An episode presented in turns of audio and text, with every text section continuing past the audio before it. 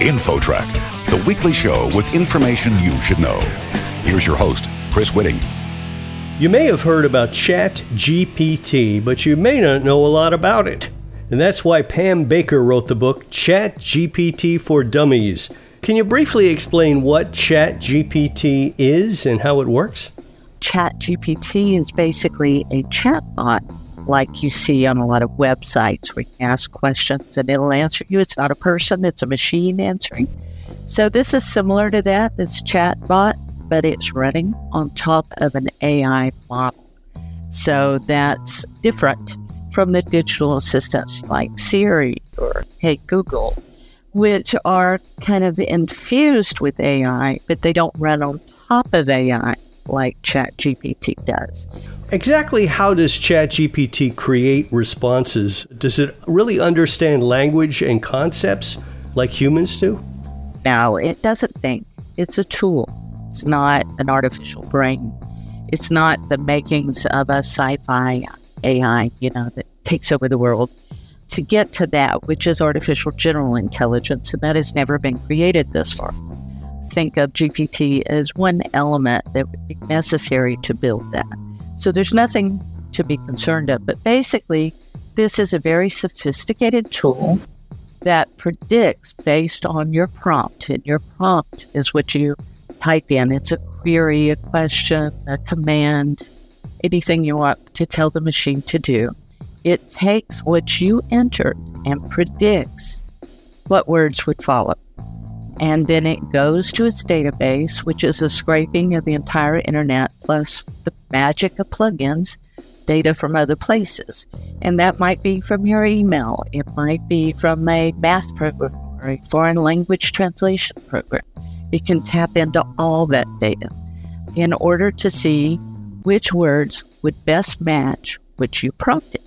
So think of your command or question as setting the stage for a puzzle, and the machine then figures out the rest of the puzzle and completes that for you. So it's not thinking, it's just responding. It's kind of like autocomplete or predictive text, but way more sophisticated. Talk about some of the most interesting or surprising uses of ChatGPT that you've seen.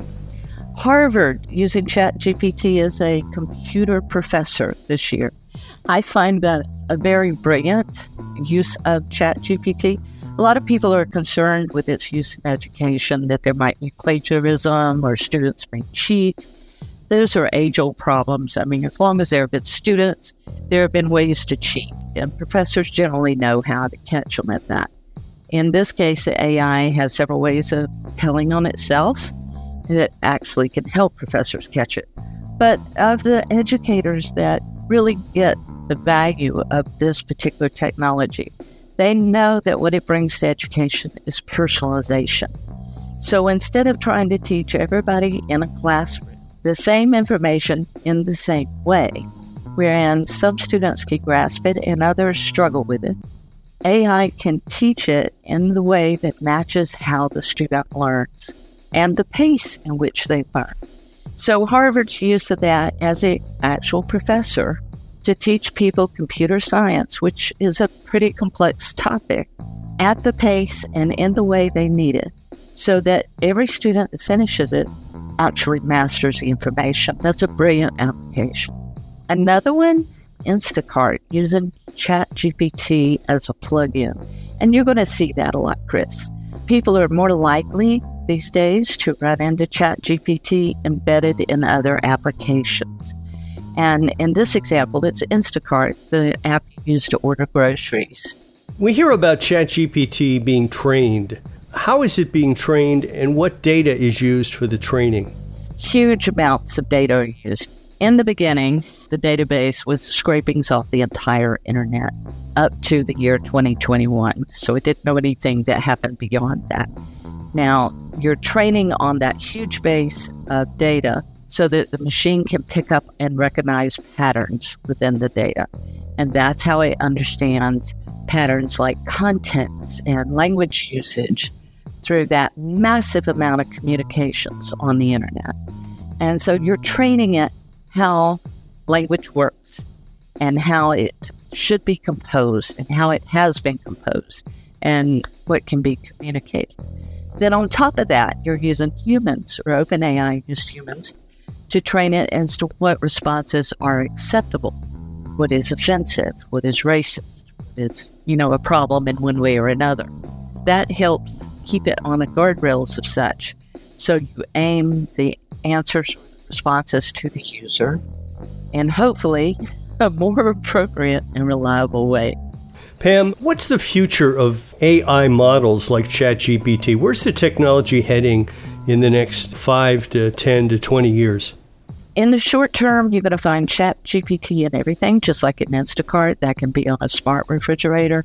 It can read the expiration dates on your groceries and compose the grocery list for you and even order for you without you doing anything. So you'll find a lot of apps using Chat GPT in, in ways, customer service ways you haven't previously imagined. Since Chat GPT came out, which was actually just last October, 3,000 AI tools have already hit the market. That's how fast it's progressing. Of those AI tools, there's one called Auto GPT. It writes its own prompts. A little bit of a mind reader, not quite a mind reader. It watches your behavior patterns, writes prompts for you so it can complete tasks with almost no human involvement. So our entire world is going to change, but the maximum change will come when it's coupled with quantum computing. So there we can accomplish science at incredible speeds. You can do 100 years worth of research in maybe a year to find new drugs and new ways to go into space and all kinds of things we've yet to imagine. So this is a pivotal moment in our history. It's going to change everything about the human experience. Now, whether all that will be done with GPT model, which is a large language model, or another kind of AI model is yet to be seen. But the point is, this is the beginning stage, and it's important that people learn how it works and how to use it now. Because if not, you're going to fall further and further behind. What would you say to people who are worried about their job with ChatGPT or other models taking over a job such as being a writer or something like that? Well, it can be a bit terrifying, no joke. But really, the biggest threat to your job is not ChatGPT, but somebody who's good at using ChatGPT. That's why it's important to learn it. It can write, but keep in mind that ChatGPT is not really what most of us would consider to be creative. It generates rather than creates. So there are some problems with the bot. For example, if you wanted to use it to replace a journalist, ChatGPT cannot gather data on the scene you can only gather data that exists in a digital form. It would be like, Chris, you were trying to report the news only from a set of encyclopedias. Then you have to watch for plagiarism and copyright infringements and a number of other legal liabilities because, again, it is learning from the writing of other writers, from the music of other musicians and photography from other photographers, and etc. And so, copyright infringement, other legal issues are really going to be a challenge. And to the creators, though, you know, some uh, plagiarism can be a problem with some writers, true, but it's not an accepted practice. And so the writing is truly created or creative, whereas with ChatGPT, it is generated.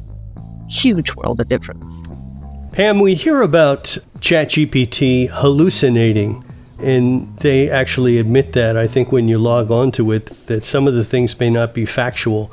What's your take on that? Well, that is one of the problems that I was alluding to in trying to use it to replace human workers. Because you see, ChatGPT cannot tell the difference between truth and a non truth.